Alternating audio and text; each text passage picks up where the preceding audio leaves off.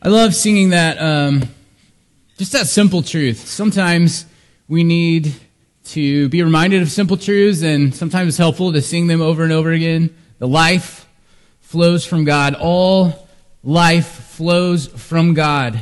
The breath that we are using right now to sing these songs, or even to refrain from singing these songs, if maybe you're here and you don't believe these things are true, but we believe that the breath that you're breathing, the breath that you're withholding from singing, is breath that God has given to you, because all life flows from God. And I just love that simple reminder that we exist only because of God and His goodness, and we exist for Him.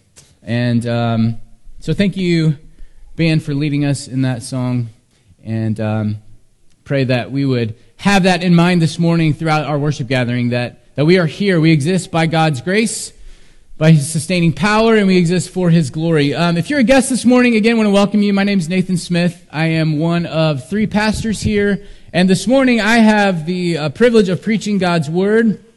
We have been in a series preaching through the book of Exodus, and we actually started this series 13 months ago, and if you were here 13 months ago, that very first message in the book of Exodus, Pastor Jason gave an introduction, kind of an overview to the whole book of Exodus. And in that message, he showed us that there are four major themes in this book. And those themes are all connected, obviously, by who the Lord is and who He's revealing Himself to be. So the Lord reveals Himself in the book of Exodus as the covenant God who saves His people. You see that in the dramatic rescue of God's people out of the land of Egypt. They were enslaved. God saves His people. The Lord reveals Himself as the covenant God who sustains His people. We see that in God giving His people miraculous food. It's called manna from heaven. Every day He's providing for them, sustaining them. He's providing water, sometimes out of rocks. And the Lord reveals Himself in the book of Exodus as the covenant God who speaks to His people. That's what we've been looking at for quite a while now, really, starting in Exodus 19. The Israelites are gathered at Mount Sinai. God descends upon Mount Sinai in a cloud and fire, and He speaks to His people. And lastly, this major theme that we see in Exodus is that the Lord reveals Himself as the covenant God who settles among His people. And we're kind of right in between that third theme and that fourth theme right now, moving into the fourth theme. God is speaking to His people, but really we're going to see that He's speaking to them from this point on to declare to them, to show them how He's going to settle among them.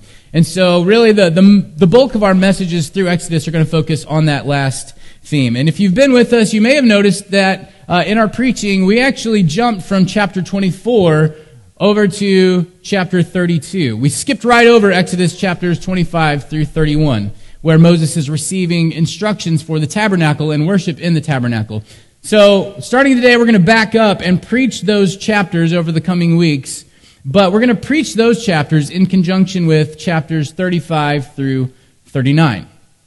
And the reason that we're preaching these together and in this way is that these chapters are almost identical.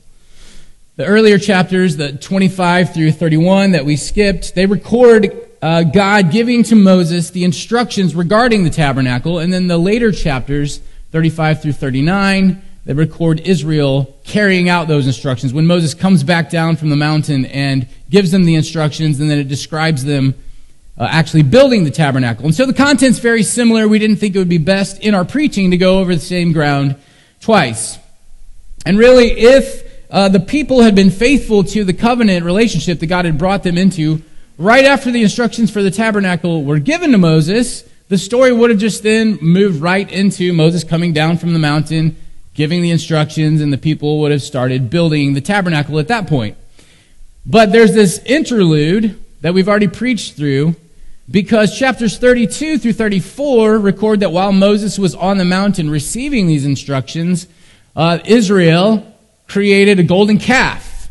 They got tired of waiting. They said, we don't know where Moses is, so we're going to make an idol, and we're going to declare that this golden calf represents the gods who brought us up out of Egypt. And so they quickly fell into worshiping a false god. And so God, in speaking to Moses, as Moses is up on the mountain, he says, hey, here's what's going on. God righteously says, these people, they're stubborn, they're foolish, they are sinful, they've already turned away from me. Moses, I'm going to wipe them out. I'm going to start over again and build a nation, a people for myself, from you. Moses then intercedes for the people. God responds with mercy. He says, okay, I'm not going to wipe the people out, Moses. But then there's what's called a disastrous word in Exodus 33, where God says, I'm not going to destroy them, but I will not go up with you into the land. My presence will not go with you. I will not be dwelling in the midst of you. And so at that point, God had given the instructions for the tabernacle, but they weren't needed because God's saying, I'm not going to go with you. But then Moses again intercedes on behalf of the people. In Exodus 33, God again responds with grace and mercy. He says in verse 14 of Exodus 33, okay, my presence will go with you.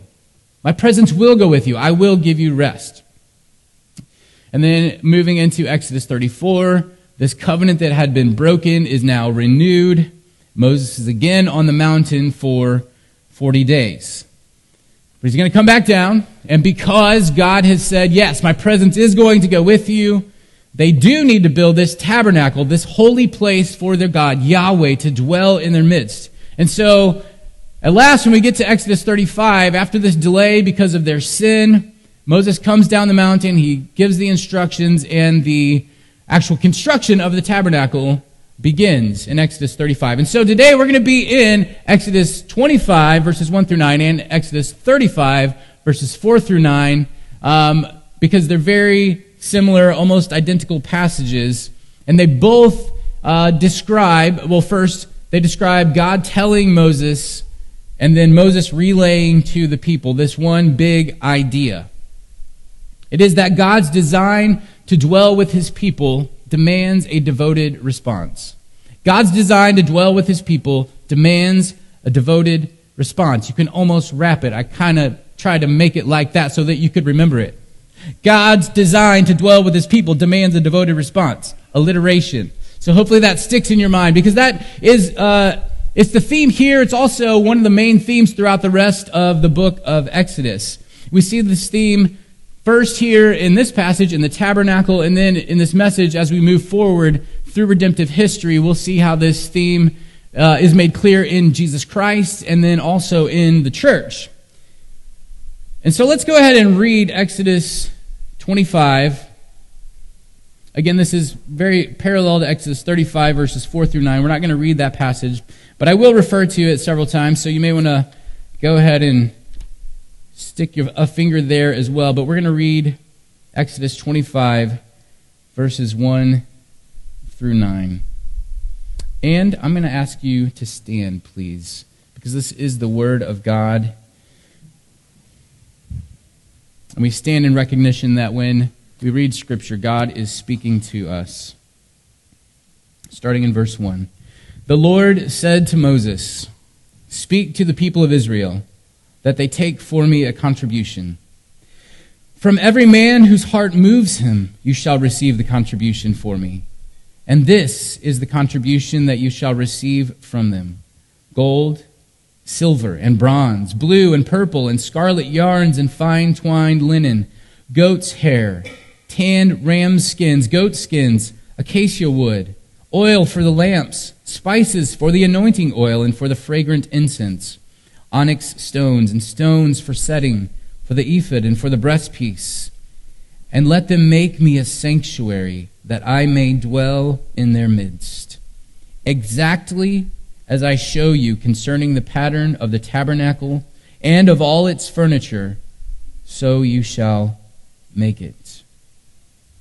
God, we pray that you will bless this reading of your word and the preaching of your word to build up your people.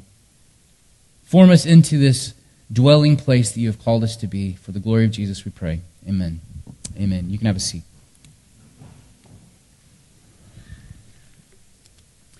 So I I don't know if you've noticed this, but it's kind of struck me that we seem to, as humans, have a sort of built-in attraction for fixer-upper stories. Back in the day, I think it was 1979, the show This Old House with Bob Vila first appeared, and it seemed like that could be kind of a faddish thing, watching some guy work on a house. But that show actually, I think it's still running. With a different host. I think it's gone through a few different hosts. It's still running. It's had some spin-offs from that. And then you've got about 1 million sort of splinter shows on HGTV. I mean, basically that whole network is fixer-upper stories. The show Fixer Upper was obviously hugely popular. And we seem to just have this kind of attraction to this intrigue that we find in restoration stories, stories of things being fixed up. And maybe, you know, house restoration isn't your thing, but you might enjoy seeing cars fixed up, restored, or did I get a shout out there from someone? I thought I heard a woot. That's not my thing. I'm more into the house thing, but whatever it may be. It could be old books. We just like to see things restored, made new again. And as Christians, this really shouldn't be surprising, because one of the big themes in Scripture is of God doing a fixer-upper. The bulk of the Bible is a restoration story. In Genesis, God first built the world as a perfect place for mankind to dwell in, where we would dwell in perfect harmony with Him. Then sin came in and wreaked havoc, wrecked that dwelling place, and most significantly, breaking that relationship, so that God, a holy God who cannot dwell with sin, He couldn't in that same way dwell with Adam and Eve, because they had sinned. They were cast out of the garden, that special place where God had designed for them to dwell with Him. But God didn't give up on His good design to dwell with His people. So God embarked on this restoration project. And so this happens really in Genesis 3, and so the rest of Scripture is God working out His restoration project. We can follow that all the way through the storyline of the Bible, and God kind of, you might say, revealed it room by room, little by little. He didn't lay out the whole thing at once, but it's revealed room by room, and the tabernacle was a very significant part of that unveiling that God did. It was foreshadowing or hinting at greater things still to be revealed. And the tabernacle was such a significant part of God's design to dwell with His people that the imagery that we find in the tabernacle, which we'll be looking at over the coming weeks, that same imagery is carried out throughout the whole Bible, all the way to the end, really. In the book of Revelation, we still see much of the same imagery that we find here in Exodus. So this is God's plan for restoration, but God works through means. This need for a restoration project, that didn't surprise God. He had ordained this restoration plan from eternity past, but God had also ordained the way that that plan would be accomplished. And the incredible thing is that God uses the devoted response of His people to accomplish His plan to dwell with His people. And so Exodus 25:8 is the key verse of our passage today. It's really the key idea from here to the end of Exodus. In that verse, God tells Moses, "Let them make me a sanctuary that I may dwell in their midst." So they will make the sanctuary. That's their response. God's requiring this devoted response, and the purpose is that, or so that, God may dwell in their midst. God is requiring this response of them. So again, the big idea here is God's design to dwell with His people demands a devoted response. And we see this here in God's instructions for the tabernacle. So you remember that at this point, God has already brought Israel into a covenant relationship with Himself. They're the people among whom God has chosen to make Himself known in a special way. But in order for them to enjoy the benefits and the blessings of that covenant relationship, God is requiring a response from them. And so the first thing that he requires of them is dedication to his design. They must have a dedication to God's design. So Exodus 25:9, God's talking to Moses, and he says, "Exactly as I show you concerning the pattern of the tabernacle and of all its furniture, so you shall make it." This is reiterated in a different way in Exodus 35, verse 4, where Moses is relaying this. He says, to all the congregation of the people of Israel, this is the thing that the Lord has commanded. Not suggested, but commanded. And as we'll see in the coming weeks, what God is saying to exactly follow is every detail of the tabernacle, its material, its construction, its dimensions, and every aspect of the worship that would take place within the tabernacle. God lays it out in minute detail, and the reason for that is that because of sin, even within this covenantal relationship, God's people couldn't just approach him however they felt like it. They didn't set the terms of how God would dwell among them, or how they would relate to God. God set the terms. And God required from them a total dedication for his design for how he would dwell among them. And then secondly, God required of them true generosity. So in Exodus 25 and verse 2, we read, "From every man whose heart moves him, you shall receive the contribution for me." Similarly, in Exodus 35:5, "Whoever is of a generous heart, let him bring the Lord's contribution." So God's requiring from them not just the materials for the tabernacle, but he's requiring that those materials be given in true generosity, meaning a genuine, heartfelt generosity. This isn't a tax. It's not a begrudging offering. And we see in this that God has always required more than just external obedience from his people. He requires his people's hearts. This was to be an overflow of glad-hearted giving by the people, in recognition that their God had in fact, saved them, sustained them, that he'd spoken to them, that he was desiring to settle among them. This was to be an overflow. And additionally, their generous giving would show that they recognized that everything that they had came from God. When you look at that list of materials for the tabernacle, most of it is not common, everyday stuff. Some of those things we don't recognize, but even things like gold, silver, bronze, those are called precious metals because they're relatively rare. They were precious then, they were rare then, and they are the same now. And the Israelites should have seen in a very direct way that these things that God is requiring that they give had come first from him. I mean, you think about where they came from. They had been slaves in Egypt. Slavery is not exactly a wealth-building career. Right? It's not a path towards building wealth, to storing up treasure. And so they didn't have anything. They were slaves. But remember what happened as they were leaving Egypt? Remember what God told them to do? Exodus 12, 35 and 36. "The people of Israel had also done as Moses told them, for they had asked the Egyptians for silver and gold, jewelry, and for clothing. And the Lord had given the people favor in the sight of the Egyptians, so that they let them have what they asked. Thus, they plundered the Egyptians." Everything that God's requiring for the tabernacle, they had received from the Egyptians because God had moved the hearts of the Egyptians to give it to the Israelites.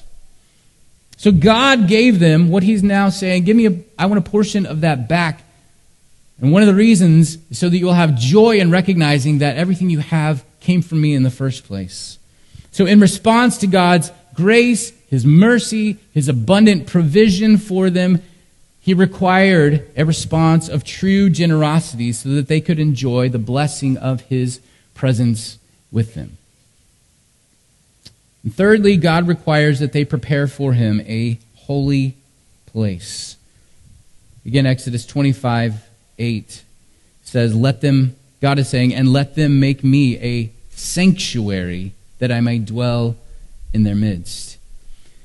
And today we most often hear the word sanctuary in reference to a safe place. And we actually avoid the language here at Piney Ridge, but sometimes at churches they'll talk about the main meeting space as a sanctuary. But often we think about finding sanctuary. That's like a safe place, right? But in this passage, the Hebrew word here more literally means a place where holiness lives.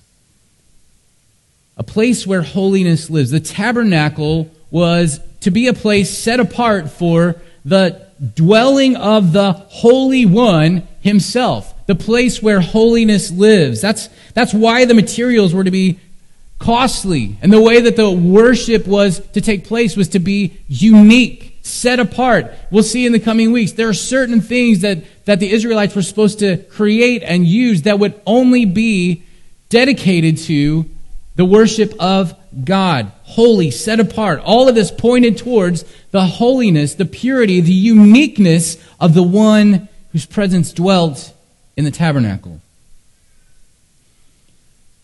So God requires dedication to his design, true generosity, and a holy place in the building of the tabernacle. But for all of its uniqueness and specialness, the tabernacle was just a shadow. It was like a blueprint pointing towards the true dwelling place. Most of you here probably know that we built our own house a couple of years ago. And so my wife drew up the floor plan. We sent it to an architect who created blueprints.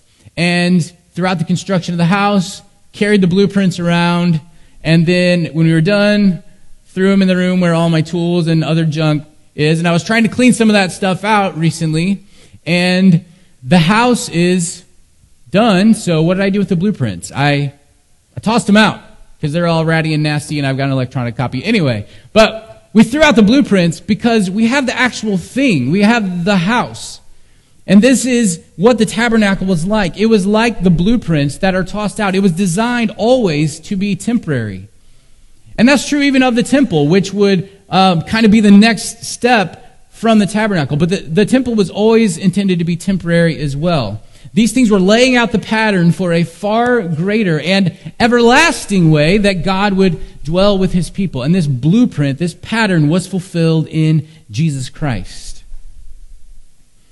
Remember, the Bible is telling this story of God's restoration project, how he would restore what was ruined by sin so that he could dwell with his people.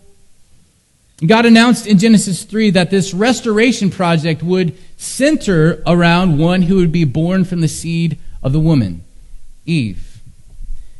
And God began accomplishing this restoration over the course of history, eventually revealing that Jesus Christ was that one who was promised way back in Genesis 3, the one through whom this restoration would finally be completed. So God makes this beautifully and vividly clear through John's gospel. John 1:1. In the beginning was the Word, right? The Word was with God, and the Word was God.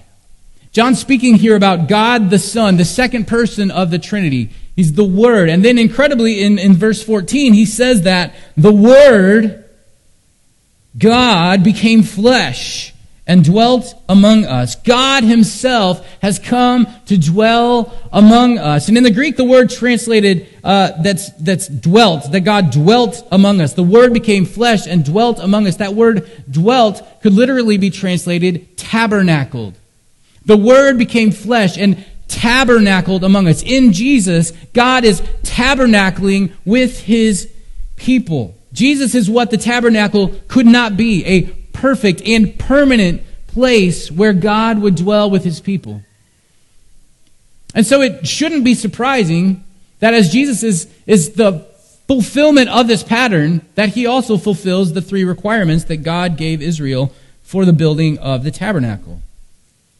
Jesus was completely dedicated to God's design. He says this over and over again throughout his earthly ministry. In John 6:38, Jesus declares, "I have come down from heaven not to do my will, but to do the will of him who sent me." This dedication is seen with probably the most clarity possible in the Garden of Gethsemane when he was faced with the impending horror of the cross. And Jesus prays, "Father, if you're willing, remove this cup from me. Nevertheless, not my will, but your will be done." Your design. God's restoration plan to dwell with his people took Jesus to the cross. And Jesus didn't turn aside from God's design. He embraced it all the way to the point of his death. And in all of his life, and most clearly at the cross, we see that Jesus responded to God's design with true generosity. The Apostle Paul gets at this in 2 Corinthians chapter 8, in verse 9, when he says, he's encouraging the church to be generous, and he uses the example of Jesus. He says, "You know the grace of our Lord Jesus Christ, that though he was rich, yet for your sake he became poor, so that you, by his poverty, might become rich." Jesus came to serve, not to be served, to give his life as a ransom for many. It's Mark 10:45. He gave up heavenly bliss for earthly strife. He gave his time, he gave his energy, and ultimately he gave his life. And all of this, not begrudgingly, but gladly. True generosity. And again, the Gospel of John relates this so beautifully, just the generous heart of Jesus. In John 4:34, Jesus said to them, "My food is to do the will of him who sent me and to accomplish his work." His giving of himself, it wasn't reluctant, it wasn't begrudging. His Father's will was for him to give and to give and to give. And he gave himself with the same desire that we have for eating. I mean, if you've ever been truly hungry, you didn't eat begrudgingly when you finally got some food. I mean, most of us, honestly, have never really experienced true hunger. You got to kind of watch one of those survival shows to see what true hunger looks like. They find some grubs in something dead on the ground and they start eating them. They don't eat them begrudgingly. They're happy to get them. They are thankful. They're wholeheartedly eating those disgusting grubs. And that's what Jesus is saying that his desire to do the will of God is like. It's an insatiable desire to give and give and give. Wholeheartedly, Jesus gave himself. And lastly, as God required a holy place to dwell in the tabernacle, God also required a holy person in which to dwell. And Jesus is that holy person. He is morally holy. The book of Hebrews tells us that Jesus was tempted in every way that we are, and yet without sin. He's also holy in that he is absolutely unique. That's part of what the meaning of holiness is, set apart, unique. In Colossians, the Apostle Paul tells us that in Jesus, the whole fullness of deity dwells bodily. He is absolutely unique. This is true of no other person. Jesus is holy in that he is infinitely valuable. In 1 Peter 1:18 and 19, Peter says, "You were ransomed." He's talking to the people of God. "You were ransomed from the futile ways inherited from your forefathers, not with perishable things such as silver or gold, but with the precious blood of Christ, like that of a lamb without blemish or spot." Compared to the blood of Jesus, silver and gold are worthless. They're perishable. They're worthless. They're like nothing compared with the blood of Jesus Christ. It's precious because he is precious. His value is infinite. And Jesus was holy in that he was set apart, that he was dedicated fully to being the dwelling place of God. And this was made visible when the Holy Spirit descended on Jesus in the form of a dove after his baptism. Again, in the Gospel of John, chapter 1, verse 32, it says that John bore witness, speaking of John the Baptist, or John the Baptizer, bore witness, "I saw the Spirit descend from heaven like a dove, and it remained on him." The Holy Spirit remained on Jesus, indwelling him fully, setting him apart, anointing him for service to God. And in the Gospels, even the demons, if you remember, they recognized that this is true of Jesus. They said, "What do you have to do with us? You are the Holy One of God. We know who you are," the demons say. "You're the Holy One of God." Jesus is the holy person that God requires for his dwelling place. Jesus is the true and better tabernacle. In him, above all, we see this truth that we've been talking about displayed, that God's design to dwell with his people demands a devoted response. Jesus gave that devoted response, all of himself, so that God could dwell with his people. Jesus is the he's called the cornerstone and the capstone of God's restoration project. None of it holds together without Jesus. And yet the story didn't end with his coming, because God intends to restore a whole people, a people from every tribe, nation, and tongue that he will dwell with. His restoration design, lastly, is seen in the church. And again, it's not surprising that in God's design for the church, he requires these same three responses. God requires dedication to his design. And the first and essential element of the design for God's dwelling place in the church is that it is built upon Jesus Christ. The Apostle Paul says in 1 Corinthians 3:11, "For no one can lay a foundation other than that which is laid, which is Jesus Christ." There is no dwelling with God apart from Jesus. We know from Scripture, and we believe that God is omnipresent. That is, that God is everywhere. But God is not everywhere in the same way. God is not everywhere to bless. God is not everywhere to save. God is not everywhere to give everlasting life and peace and joy. And these things are what God means when he says that I will dwell among you. He means that he will be with us as his people to use his infinite power and wisdom to work all things for good in life and even in death. He will work all of these things for our greatest eternal joy. That's what God means when he says he will dwell with his people.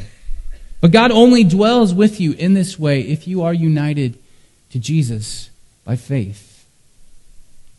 To be united to Jesus by faith means that you are trusting in Jesus to be the only way to God, the only way to be with God, the only way to be free from the wrath of God for your sin. It means trusting that Jesus is the only way to have life, to have it fully, truly, completely, as God intended us to have life. It means that you are trusting Jesus completely with all that you have and all that you are. This is what it means to have faith in Jesus. So is Jesus the foundation that your life is built upon? There's no hope for life or eternity apart from him. You can't truly know God or enjoy his fellowship unless you build your life on the foundation of Jesus Christ. That's God's design. And for those in the room who would say, yes, Jesus is the foundation of my life, I'm building my life upon him, well, then God requires us to respond by joining with him in this restoration project. But there is a way in which, there are many ways, but I want to highlight right now one way in which the new covenant is better than the old covenant. That old covenant that Israel was under, where God gave these requirements for the tabernacle. One of the ways that the new covenant is better than the old covenant is that as the church, because we are united with Christ, the same Spirit that indwelt Christ indwells us. And we are being built up by that Spirit. We're being built up to be a dwelling place for God by the Spirit. I want to read Ephesians 2:18 through 22. "For through him," that's Christ, "we both have access," as Jews and Gentiles, "we both have access in one Spirit to the Father. So then you are no longer strangers and aliens, but you are fellow citizens with the saints and members of the household of God, built on the foundation of the apostles and prophets, Christ Jesus himself being the cornerstone, in whom the whole structure being joined together grows into a holy temple in the Lord. In him, you also, you church, are being built together into a dwelling place for God by the Spirit. It's not our power. It's not ultimately dependent upon us. Praise the Lord. Amen. The church, this dwelling place for God, will be built because the Spirit is the one building us into that dwelling place. And at the same time, there's a tension, but there's no contradiction here. In this covenant relationship, God still requires a devoted response from us, just like he did with Israel. And in our response, God requires us also to be dedicated to his design, which means that as we seek to be a part of this restoration project, that we don't use worldly techniques and strategies, that we follow God's design. And God's design is that the church is built up through the Spirit-empowered ministry of the Word. That's not just preaching. That's Bible studies. That's Piney families. That's discipleship groups. That's one-on-one conversations. That's word ministry through encouraging those who are struggling, hurting, meeting with someone who's struggling in their faith and giving them the Word, empowered by the Spirit. This is how the church is built up. The church is built up according to God's design through prayer, through the preaching of the gospel. Ephesians chapter 4 says that we are to grow up in every way into him who is the head, into Christ, from whom the whole body, joined and held together by every joint with which it is equipped, when each part is working properly, makes the body grow so that it builds itself up in love. Notice the body builds itself up in love. We just read in Ephesians 2, we're being built into a dwelling place for God by the Spirit. Here in Ephesians 4, the body makes itself grow up. It builds itself up in love. So it's the Spirit working in us so that we together build up the body. And right before this in Ephesians 4, Paul talks about how this happens. It's as pastors equip the saints, you all, for the work of ministry. As you are equipped, as you embrace what God has called you to do, what he's empowered you to do, then you build up the body through your Spirit-empowered, gospel-centered, word-saturated, Christ-focused ministry. This is God's design for building up the church. And this requires the second response, which is true generosity. The building up of the church is costly. And in speaking of building up the church, I am talking about building up, edifying, strengthening those who have already believed. But I'm also talking about building up the church by bringing in all of God's elect into the church. And both of those are costly. Building up the church in every way, it is costly. Yes, it's costly in terms of money. It means giving generously to the work of gospel ministry here at Piney Ridge Church through regular giving, through special offerings. It means giving generously to meet the needs of people within our body, to give to encourage those within our body. It means giving generously to help send out missionaries like the Sadiches, to go to the nations, to call in God's elect from all those nations. And all of this giving of finances, it's to be done, as Exodus 25 says, because our heart has moved us, because we've been so moved by the gospel that we see it as a gracious thing to be able to take part in this restoration project that God is about in the world. And like Israel, it's meant to help us to see that everything that we have came from God in the first place. So we should be glad to be stewards of it, to give back a portion. But it's actually not just a portion. Maybe we give a portion to specific word, obviously word ministry-centered things, but God actually demands all of our money, and he demands more than our money. God requires us to be generous with every second of our time, every thought, every word, every action, everything. All of it is to be stewarded towards making disciples to the glory of God. Here's how the Apostle Paul describes his ministry in 1 Thessalonians 2:8. He's writing to them after he'd been there. He says, "So being affectionately desirous of you, we were ready to share with you not only the gospel of God, but also our own selves, because you had become very dear to us." Are you responding to God in this way? Are you eager to share not just your money, but also the gospel, and not just the gospel, but to share your whole self with your family, with your brothers and sisters in the church, with your neighbors, with your coworkers? Do you think of, do you see, and then do you actually treat and act out in what you see in your mind?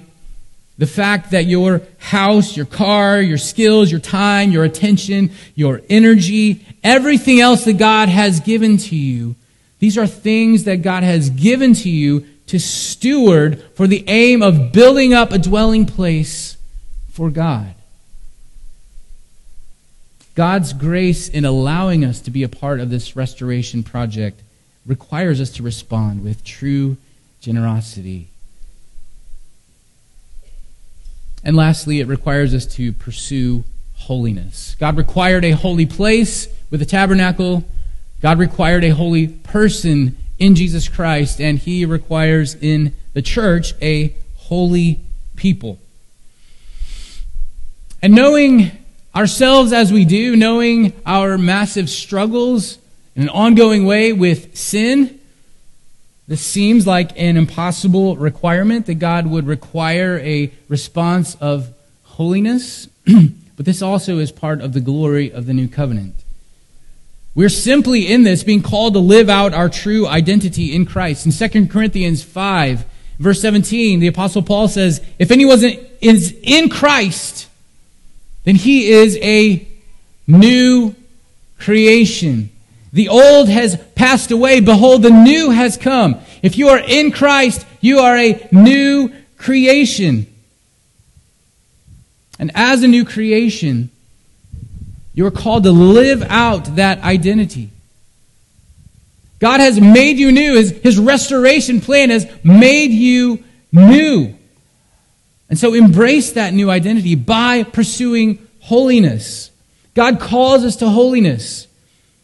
You don't have to just take my word for it. I didn't just put it in here because it fits with the other points that I've created in the message so far. This is actually in God's word. 1 Peter 1, 14 through 16 says, "As obedient children, do not be conformed to the passions of your former ignorance, but as he who called you is holy, you also be holy in all your conduct, since it is written, 'You shall be holy, for I am holy.'"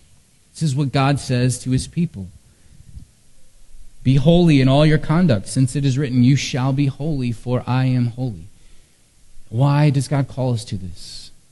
Because we are his dwelling place. The church is the dwelling place of God. So we're to reflect his character. We're to reflect his values, his moral values. We're to reflect God's worth. Why would we fight so hard against cultural pressures? Why would we fight so hard against our own internal impulses? Because God is worth it.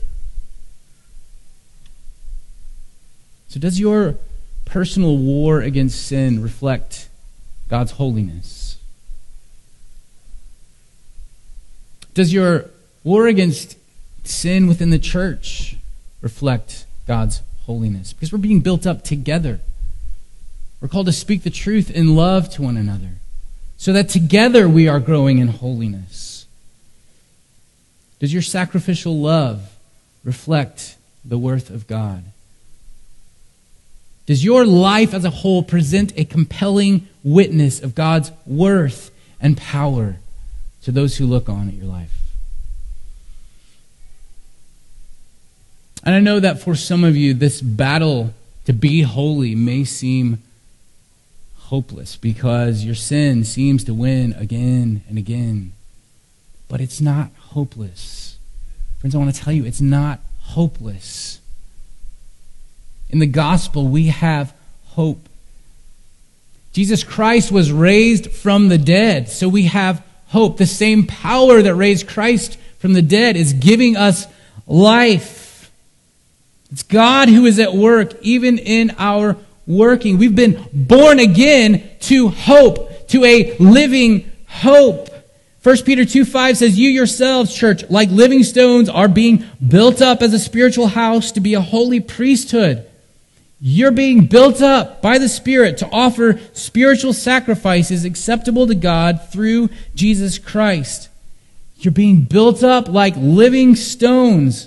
This is encouraging, again, because it's the Spirit who is building us up. It's not in our own power, but the second half of the verse is encouraging too. Because as we offer our spiritual sacrifices, our giving, our living sacrificially, our battling against sin, these things, as imperfect as they are made acceptable to God through Jesus Christ. This is incredibly good news. Our sincere fighting against sin, our sincere efforts, even though we know our own hearts and we know that there's mixed motives, our desires to serve and to love and our efforts, these things, they're not acceptable to God because of how good we've done them or because we've done them perfectly. They're acceptable to God because we offer them through Jesus Christ. So I pray that you're encouraged. And God gives us such encouragement in this battle. Well, why would we do this? Why would we strive? Why would we be so generous with our time and our money and all these things? Why would we be so focused on God's design for building up His church when it seems like other things would work so much better and faster and would be easier? We do this because God has promised an incredible reward for those who remain faithful. He is going to one day bring in the fullness of His dwelling place, people from every tribe, nation, and tongue. And so I want to end with this passage from Revelation 24. This is the trajectory of God's restoration project. "Then I saw a new heaven and a new earth, for the first heaven and the first earth had passed away, and the sea was no more. And I saw the holy city, New Jerusalem, coming down out of heaven from God, prepared as a bride adorned for her husband. And I heard a loud voice from the throne saying, 'Behold, the dwelling place of God is with man. He will dwell with them. They will be His people, and God Himself will be with them as their God. He will wipe away every tear from their eyes. Death will be no more. Neither shall there be mourning, nor crying, nor pain anymore, for the former things have passed away.'" We will be with God. He will dwell among us forever. What an incredible gospel God has given to us. Let's cling to this hope. Let's fight through this hope. Let's be generous through this hope. And each week, for those of us who are part of the church, we get a little taste of what we just read. This little taste of what it's going to be like to dwell with God and His people. In Revelation, this coming of the bride and meeting the bridegroom results in a feast, a meal. In Scripture, throughout Scripture, having a meal together is a sign of intimate, deep fellowship. And so when we take communion, we are getting a very small taste, but it is a taste, it's a true taste of what that fellowship with all the people of God, all the body of Christ, all of this dwelling place together. So it's why we do communion together, not separately in our homes. We did that for a little bit during COVID, and it wasn't good. We're supposed to do it together. That was making an exception that we don't want to do ever again, hopefully. We're intended to take communion together because it's a foretaste of the whole church coming together.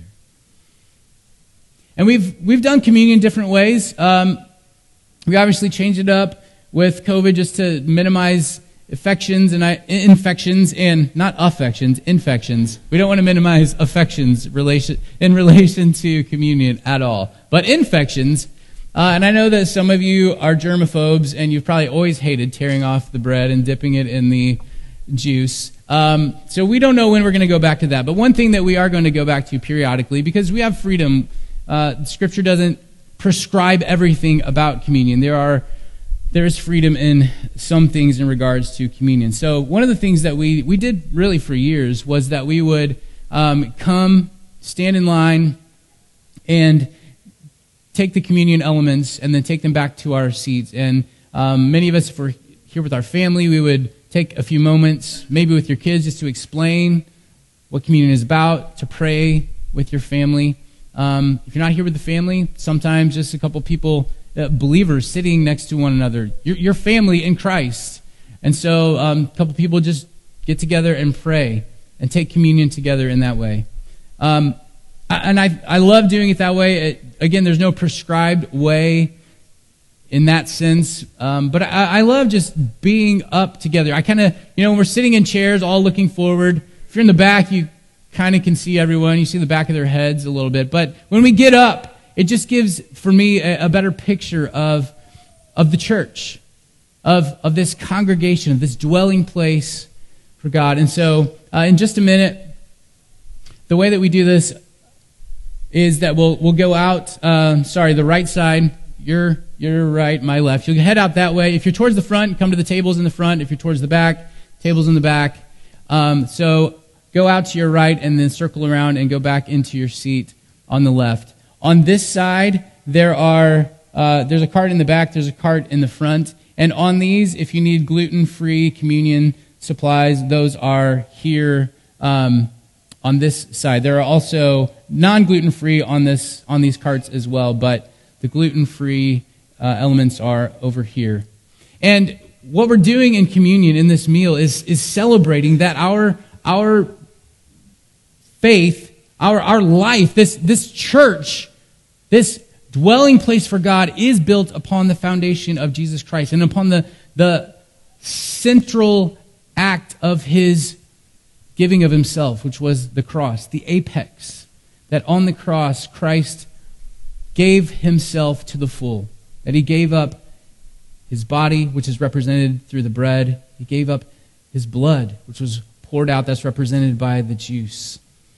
And so this is a time for those who are actually in fellowship with God through Christ. And so if that's not true, if you're not trusting in Jesus, please don't come up and take communion. I'm going to sit down here in the front. If you'd like to during this time, you can come and pray with me or talk with me. I'd love to do that. If you want to hear more about what it means to have faith in Jesus, but you're not comfortable just talking with someone this morning, we would love for you to fill out a connection card and drop it in one of these boxes in the back. And let us know that you want to talk with someone more about what it means to believe and follow Jesus. Or you can email us, prcpastors@pineyridgechurch.org. I'm going to pray, and then for those who... Actually, would you go ahead and stand, because you're going to be moving here in a moment. I'm going to pray, and then for those who should come, I invite you to come and enjoy the fellowship of Christ through communion. Lord Jesus, we praise you that we have fellowship with God through you. Thank you that you are a faithful Savior. You are the same yesterday, today, and forevermore. You are not temporary. You are permanent, and we place our lives upon you, Jesus. You are our solid rock. I pray that you encourage us by your Spirit now as we take this meal that you've ordained. Strengthen us by it. Build us up through it. We pray in your name. Amen. Go ahead and come when you're ready.